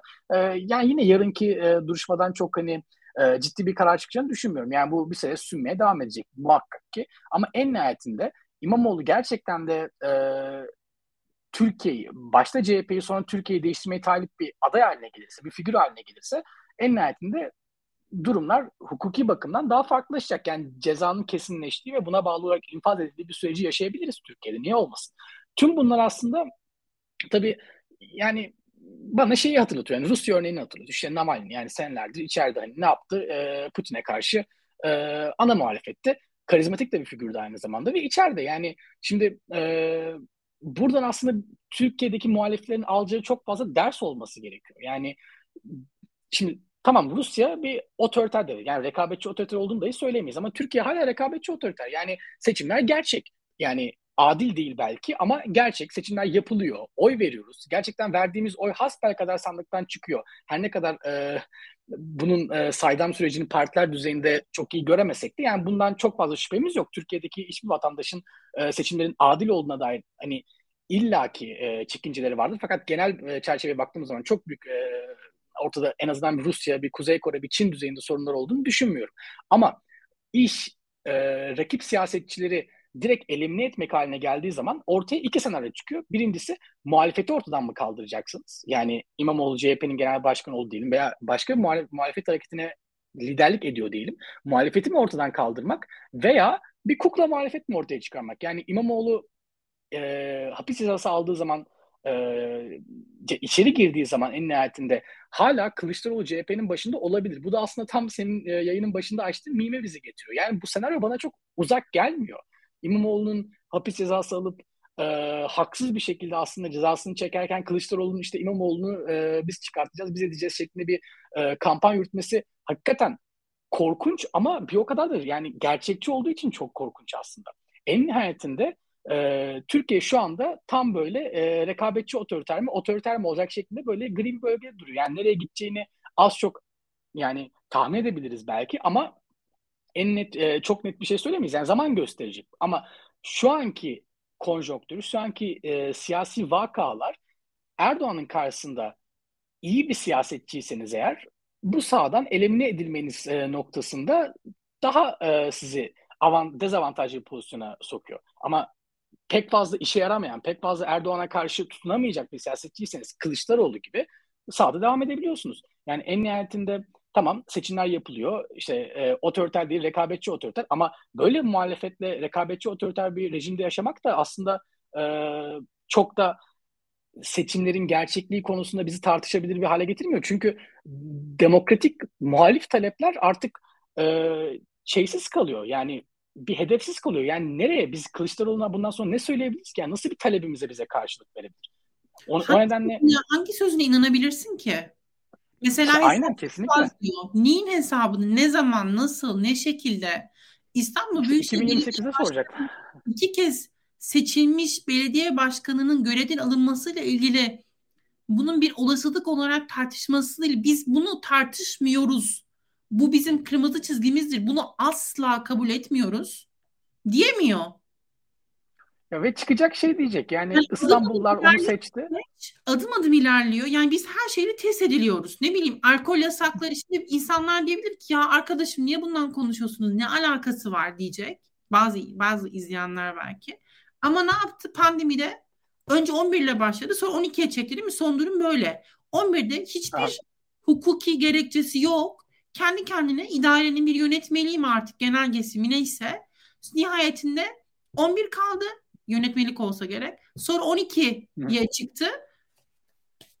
Öylece duruyoruz. Mesela buna atıyorum yani bunun bir sınırı yok. Yani bunu test ediyor. Senin tepkini test ediyor evet. muhalefet olarak. Senin e, buna geliştirebileceğin tepkiyi test ediyor ve sen buna karşı gerekli hamleleri yapıp bunu engelleyemezsen bir sonrakine geçiyor. Ya sürekli sırayla ilerliyor. Sırayla tın tın tın tın tın seni ölçüyor. Sana mesela şu an alkolün ayıp bir şey, kötü bir şey olduğunu kabul etti. Bitti senin şeyin o. Mesela Şampiyonlar Ligi evet. finalinde e, stadyumda alkol iç, içemiyorsun. Bir şey içemiyorsun. Ayran içebiliyorsun. E bunu sana kabul ettirdi. Bunu evet. sana kabul ettirdi. Sen ne yaptın? Senelerdir muhalefet e, ana muhalefetin genel başkanısın hiçbir şey. Fıs. Evet. Fıs. Bayağı Aynen öyle. Aynen öyle. O Hatay milletvekili. Hadi bunları bırak. Hatay milletvekili hapiste. Evet. Hatay milletvekili tutuklu şu an. Hukuk çok açık. Yasalar çok açık. Hükümlü olmadığı için serbest bırakılması gerekiyor. Hükümlü olmadığı Hı. için mecliste olması gerekiyor. Milletvekili seçildiği an dokunmazlık kazanıyor ve mecliste olması gerekiyor. Çok net. Eğer evet. sen bunu engelleyemiyorsan şu an hiçbir milletvekilinin dokunulmazlığı zaten yok demektir. Hiç olmamış demektir. Hı hı. Biz bunu evet, anayasa, yani... olağanüstü hal kararnameleriyle ilgili de gördük. Anayasa Mahkemesi ben bunu denetleyemem dedi. Hiçbir şey yok. Hiçbir ses çıkmadı. Hı hı. Anayasa Mahkemesi'nin denetleyemeyeceği bir hukuki düzenlemenin olması mümkün değil. Yani e, böyle bir böyle bir mantık, böyle bir hukuki yorumun kabul edilme şansı yok. Hadi Erdoğan'ın üçüncü kez seçilmesiyle ilgili mesela onu o, o da başka bir hikaye. Onu da girmiyorum. Yani o, o da başka bir e, boyut. Orada mesela hani yani hukuku bir temel olarak belirlemek çok önemli ya. Mesela ben şurada şunu düşünmüştüm. Hani madem bunun siyasi sonuçlarıyla ilgili gerçekten çok korkuluyor ve belki benim göremeyeceğim genç olarak ciddi siyasi sonuçların olduğu düşünülüyor. Ben şunu düşünüyordum. Acaba anayasayı en azından sadece sırf bu maddeyi hani Erdoğan aday olabilsin diye değiştirip en azından bir hukuki zemin kazandırmak. Yapılan şey bir hukuki zemin kazandırmak. Ve bu belki hani çok fazla insan için küçük bir şey gibi geliyor. Ama eğer bu kuralların uygulanırlığını e, tartışmaya açarsak bu tartışmanın kapanması mümkün değil. O zaman her mahkeme yani her ilk derece mahkemesi sadece bir telefonla e, arzu edilen kararı çıkartabilir. Herkes için hukuki güvenlik ortadan kalkmış oluyor aslında. Bu, evet. Yüzden inanılmaz önemli. Ve İmamoğlu meselesi Cumhuriyet Halk Partisi'nin parti içi hiziplerine bırakılmayacak kadar çok önemli bir mesele.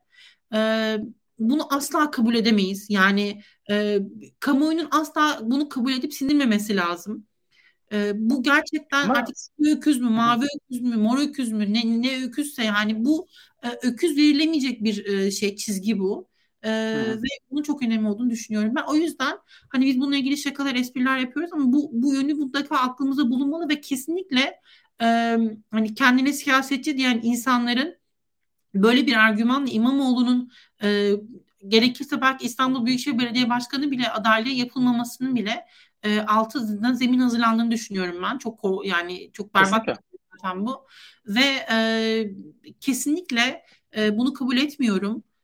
Böyle bir şey olamaz vesaire vesaire. Yani bunu buna karşı çok net bir çizgi çizilmesi lazım. Bu siyasetlerin hiçbir şekilde iyi niyetli olduğunu düşünmüyorum. Bu argümanları kullanan ve bunu asla kabul etmememiz gerektiğini düşünüyorum. Ben bunu söylüyorum işte. Ya ben muhalefetteki birçok aktörün başta CHP olmak üzere çok fazla kırmızı çizgisi olduğunu düşünmüyorum artık. Yani gerçekten de hani bu, bu kadar da olmaz ya diyecekleri herhangi bir kırmızı çizgi kalmış gibi gözükmüyor. Yani işte yaşam tarzı müdahalelerinden bahsettin. Ee, bu aslında en temel, yani en basic kırmızı çizgi ol, olması gereken bir konuydu. Tartışılmadı. Yani iki buçuk sene biz dilimizi döküyoruz. Hani bir gelip de e, buyurun hani anlatın sizi dinliyoruz diyen tek bir vekil olmadı. Seçim sürecinde de aynı şekilde. Hani tamam yaşam tarzı müdahalelerinden geçtik. İşte seçilmiş bir e, belediye başkanının e, hani absürt bir davadan dolayı e, ceza alması. Bak ona da karşı çıkılmadı. Seçimler iki kez ben, yapıldı. İmamoğlu iki kez seçildi. Tabii canım. Aynen, aynen. Yani bir kırmızı çizgi kalmamış durumda artık. Yani bu kadar da olmaz denebilecek hiçbir şey yok. İşte seçilmiş bir vekil hala e, tutuklu cezaevinde. Yine çok özür dilerim. Yani buna sahip çıkamıyorsan, bunun bununla ilgili bir fark ortaya koyamıyorsan, gerçekten seçmenlere sen ne tür bir güce sahip olduğunu iddia ediyorsun da e, onların haklarını savunmaya kalktığını söyleyebiliyorsun. Sen zaten bunu yapamıyorsun ki sen bu kadar etkisizsin zaten. Gücü verip birisi bu kadar güçlenmiş, bu kadar kontrolden çıkmış, bu kadar hukuk tanımaz hale gelmiş bir rejim zaten sana ne tür bir güç devrinde bulunur ki ben bunu da anlamıyorum. Kesinlikle kesinlikle işte yani şuna geleceğim hani aktif siyaseti değiştirme iddiasını tamamen kaybetmiş bir muhalefetten bahsediyoruz. Yani meclis simülasyonu gibi yani şeye gidiyorlar, grup konuşması yapıyorlar, e, çıkıyorlar, geliyorlar. Mecliste birkaç tane soru öğrencisi. Şu bu yani siyaset bu değil ki. Yani bunu meclis simülasyonunda öğrenciler liselerde yapıyor. Yani buysa eğer e, şeyimiz hani e, hamurumuz çok zor. Ya hakikaten çok zor işimiz. Hani çok konuşacağız demek ki e, biz ilerleyen süreçte. Ama bu şekilde böyle kırmızı çizgiler olmadan, böyle e, demokratik e, talepleri, kamudan gelen demokrat talepleri dinlemeden ve bunlara karşılık bir siyaset üretmeye çalışmadan hiçbir şey olmaz. Yani ve artık bunun bir şeyi yok, bir sonu yok demektir. Yani siz orada olduğunuz sürece, CHP için konuşuyorum, işte grubunuz orada, MYK'nız orada, has kadronuz, A, A takımınız orada ve bunun dışında ne olursa olsun artık e, yani ne olursa olsun orada duracaksınız siz ve bu konfordan artık sizi alıkoyacak hiçbir şey yok demektir Türkiye'de. İmamoğlu cezası da böyle, Can Atalay hala tutuklu olmasına rağmen içeride olsa da böyle ve bunlar hani en artık şu anda göze çarpan en e, korkunç örnekler. Yarın öbür gün çok daha korkunçları karşımıza çıkabilir. İnşallah olmaz ama en nihayetinde şunu net bir şekilde görebiliyoruz. Yani kırmızı çizgisi yok artık Kılıçdaroğlu'nun. Yani bu kadar da olmaz diyebileceği herhangi bir şey yok. Olsa çoktan bırakırdı ve e, gençlerin ve değişimin önünü açardı. Hala değişimin önünü açacağım diyor ama mevcut konular hakkında e, bir ses üretmekten çok uzak ve hani şuna gelmek istiyorum son olarak hani e, hukuk ve siyaset ilişkisi artık burada gündeme geliyor. Yani bahsettiğim YSK kararları öyle işte Can Atalay bir hukuk sürecinden geçiyor, İmamoğlu bir hukuk sürecinden geçiyor ve tüm bunlar hani hukuki analizler yapılabilecek konular olmaktan çok uzak artık. Hani e, yani konuşmanın bir şeyi yok, manası yok. Yani bunlar siyasetin konusu artık. Bunlar yine, çıkıp da... E... Yine bir şey daha, yine aklıma gel unutmamak için gerçekten. İşte İmamoğlu'nun yargılamasında aslında ilk derece mahkemesi İmamoğlu ile ilgili beraat kararı verecekti. Ama hakim uzaklaştırıldı. Hakimle gazeteciler konuştu. Hakim dedi ki bunu ya açıktan bunu söyledi adam ya beni bunu yüzden sürdüler. ben bunu e, bu kararı vermeyi reddettiğim için bu zorlamayı reddettiğim evet. beni sürdüler dedi. Şimdi bu adam sürüldü ve biz bunu konuşamadık. Ya bunun evet. daha hani artık ötesinde başka bir şey var mı? Mesela HSK'ya bununla ilgili şikayet yapıldığı söyleniyor. Nasıl oluyor da bu şikayet bizim ana gündemimiz olamıyor? Niye? Çünkü evet. Kılıçdaroğlu aday olmak istiyor. Kılıçdaroğlu'nun işte 10 kişisi, evet. öbürünün bilmem ne kişisi, öbürünün milletvekili taşınacak, öbürünün yok ülkücü kaygıları falan derken ortada koruyabileceğimiz bir zemin kalmıyor ya. Evet, evet.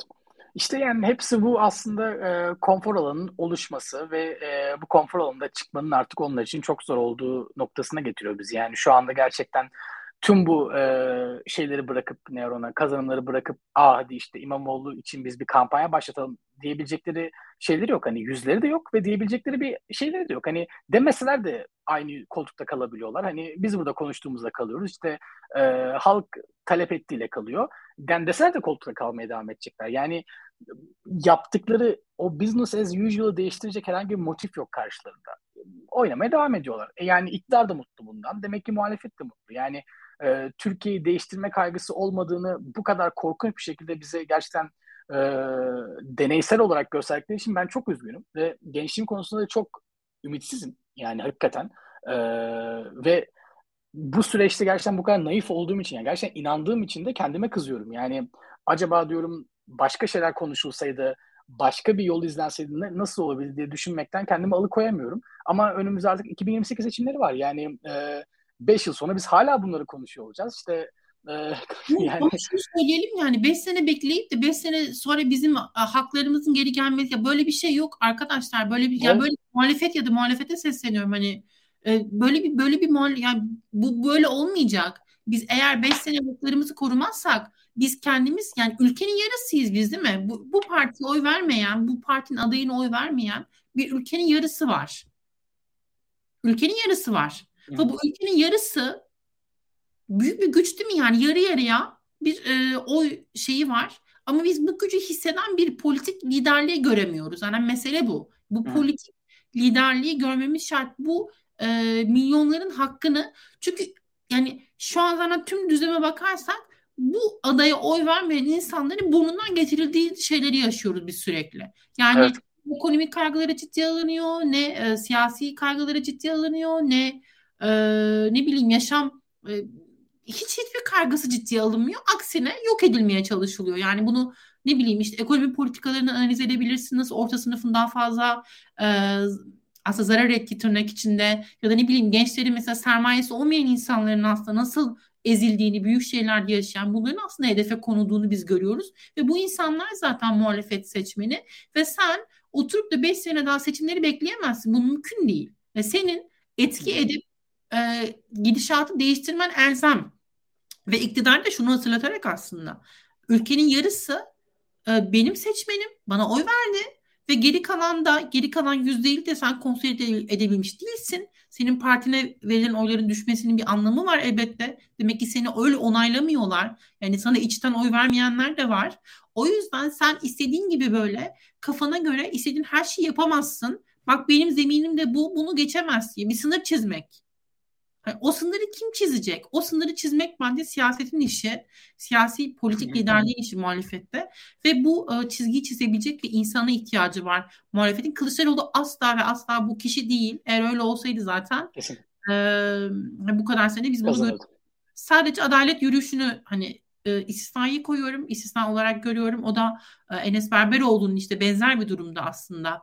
E, Anayasa Mahkemesi'nden o kararın çıkmasını mümkün kıldı belki o yürüyüş ve hani en sonunda şey denildi tamam hani Enes Berber Berberoğlu serbest kalsın denildi vesaire bilmiyorum nasıl işledi ve nihayetinde Enes Berberoğlu serbest bırakıldı. Bu bir çizgiydi. Yani orada Kılıçdaroğlu şunu söyledi. E, milletvekili olan birisi e, siz tutuk tutamazsınız yani. Hakkında hüküm yok. Hı hı.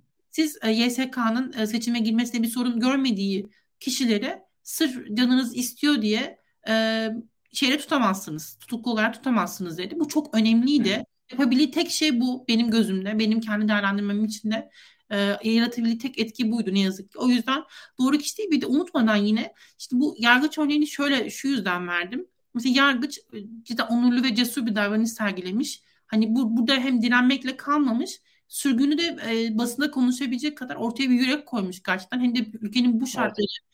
E, alt, bu şartlar altında yaşarken bilir ne tür suçlamalarla maruz, maruz kalabilirdi. Buna rağmen e, böyle bir e, şey veriyor ve bunu koruyan insan olmadığında düşünün mesela siz işte atıyorum Yozgat'ın bilmem neresindesiniz. Sizden böyle keyifli bir dava açmanız isteniyor. Siz bunu nasıl direneceksiniz mesela? Yani buna direnmenizin bir şeyi kaldı mı? Zemini kaldı mı? Hani siz gerçekten onurlu bir insan olun. Şeyi falan geçiyorum işte hakimlere rüşvet verilmesini vesaire bu iddiaları geçiyorum. Bunları bir tarafa koyuyorum. Ama bir yandan bu insanları tehdit ettiğinizde siz nasıl olacak da muhalefet orada e, bu insanların hukuku uygun karar vermesini bekleyecek. Yani bunu nasıl bekleyebiliyorsunuz ki bu insanlardan o zaman? As aynısını YSK tartışmalarında da gördük. YSK'ya gitsek ne olacak gibi bir perspektif yani bir inanılmaz bir akı tutulması gerçekten. O yüzden e, bütün bu sonuç evet. bu söylediklerinden yola çıkarak ben Kılıçdaroğlu'nun asla devam etmemesi gerektiğini düşünüyorum. Gerçekten gitme zamanı geldi. E, onursal başkanlık bile bence e, sorunlu.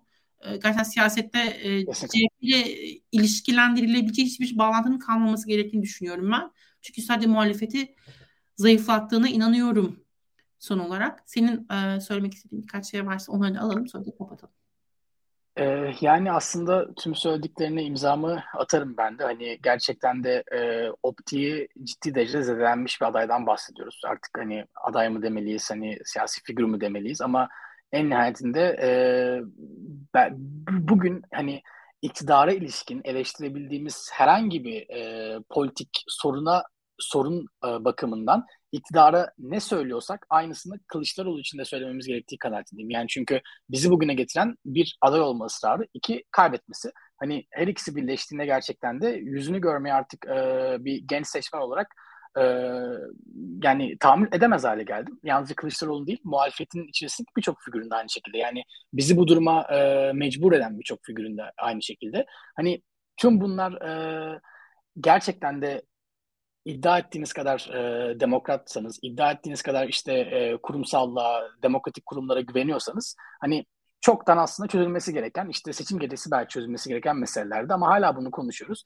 Ya umarım hani e, yanılıyorumdur. Yani hani bu umutsuzluk noktasında en azından. Yani belki bu konuda böyle gitmeyeceği, e, böyle e, böyle gideceği konusunda belki yanılıyorumdur. Umarım. Ama hani en azından şu anki siyasetin e, akıntısı bizi sanki bir süre daha böyle gidecekmiş ve e, daha bu değişimi konuşacakmışız gibi hissettiriyor. Ben hep e, dibi görmeden çık yukarı çıkılamayacağını düşünürüm aslında.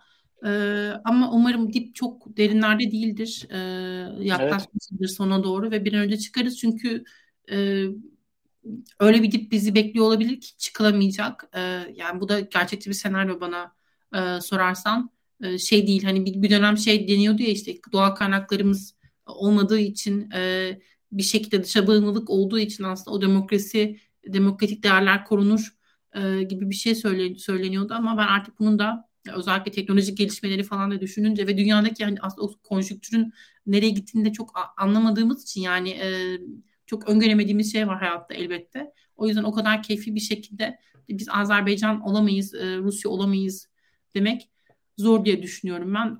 Ve bu, bu şekilde çok iddialı e, yargılarımızın da nasıl çürütüldüğünü zamanla gördük aslında. Evet. Diyeyim. Tek bir yorum vardı bir saniye. E, Mert Bey diyor ki ilk defa iktidara oy vermiş kitle bana daha bilinçli geliyor. Asıl biz safmışız. Aynı isimler aynı koltuklarda kalsın diye çabalamaktan başka hiçbir şey yapmamışız. Evet. AKP kadrolarını CHP'den daha sık yeniliyor. Bununla ilgili ben bir tweet attım. Özlem Zengin e, dedim ki yani Türkiye'de kadın hakları ile ilgili olumlu bir şey olacaksa ya da kadın haklarının korunmasına ilişkin bir muhalefet yapılacaksa herhalde Özlem Zengin'den Özlem Zengin'in yapacağı etki muhalefetin tüm vekillerinden daha fazladır. Çünkü e, muhalefet bir nevi artık bir e, tiyatronun e, diyelim parçası gibi hareket evet. ettiği ve Özlem Zengin'in e, Tayyip Erdoğan'a gidip de ya Sayın Cumhurbaşkanım e, lütfen böyle yapmayalım bakın bunun böyle etkileri olur rica ediyorum sizden dese yaratacağı etki e, muhalefetin tüm e, bileşenlerinin yaratacağı etkiden çok üzülerek söylüyorum yani böyle olduğu için daha fazla yani e, ve çok katılıyorum ve AK Parti öyle ha. bir hale dönüşüyor ki ve bu iktidar yapısı e, liberallikse onu da biz yaparız. İnsan hakları biz kendi çizdiğimiz sınır içinde en azından onu da biz yaparız. Değil mi? Şeriatsa da onun da kanadı bizde gibi çok korkunç bir yere ilerliyor. Evet. Bir de belki Rümeysa Kad'ı eklemek gerekebilir bu torbanın içerisinde. Yine eleştirmiştik e, son derece e, sert bir şekilde ama e, yani pozisyon bakımından gerçekten de bu hani aktif siyasete etki ise en azından Özlem Zengin Hanım'la çok farklı bir pozisyonda olmayacakmış gibi belki de hissettiriyor kendini. Yani e, tabii muhalefetin bu durumda olması ve bize bu sözleri söyletiyor olması hani çok büyük bir e, faul aslında ama en nihayetinde durum bu yani. Bir de bir de bir şey daha yine kapatmadan aklıma gelen. Şimdi genelde şey deniyor. İktidarı iktidara söyleyemeyeceğiniz, Erdoğan'a söyleyemeyeceğiniz şeyleri muhalefete de söyleyemezsiniz ya da söylememelisiniz. İşte Fatih Portakal'ın pişkin demesi Kılıçdaroğlu'na ve bunun üzerine biraz daha yürüdü o. Ee, ne münasebet ee, yani ne münasebet niye ee, zaten bizim iktidara bunları söyleyemememizin sebebi muhalefetin etkisizliği olmadı mı? Yani e, işte daha kaç gün önce 16 yaşındaki çocuğun e, sırf Erdoğan'ın afişine nazi bıyığı çizdiği için tutuklandığı bir ülkeden bahsediyoruz. Yani e, bu nasıl oldu? Bununla ilgili nasıl bir ses çıkmadı hala? Enes Kara niye yani vesaire vesaire. O yüzden e, hiç öyle bir dünya yok. E, siz çok sert şekilde eleştirilmeye devam edileceksiniz. Kimi zaman hakarete varan şeyler de söylenecek. E, kimisi evet. nazik olduğu için böyle söylemeyecek, farklı şekilde ifade edecek ama çok daha ağırlarını duymaya devam edeceksiniz eğer bu koltuklarda kalmaya devam ederseniz. Çünkü e, bizim biz bizim biz ev sahibiyiz yani. Bütün bu milyonlarca insan e, ev sahibi ama siz misafirsiniz o koltuklarda. Evet. Ee, hiç öyle hani bu partiden vazgeçelim, şu yönetimden, muhalefetten vazgeçelim değil. Asli unsurlar bizleriz. Size talihsiniz. Gideceksiniz de zaten bir şekilde öyle ya da böyle evet. diye kapatmak istiyorum. Can çok teşekkürler yorumların için. Bizi izleyen e, 40 40'a yakın izleyici hiç bırakmadan onlara da teşekkür etmek istiyorum. Lütfen beğenmeyi unutmasınlar. Paylaşmak isterlerse de tabii ki paylaşabilirler. Ee, çok teşekkürler izleyen herkese. Görüşmek üzere.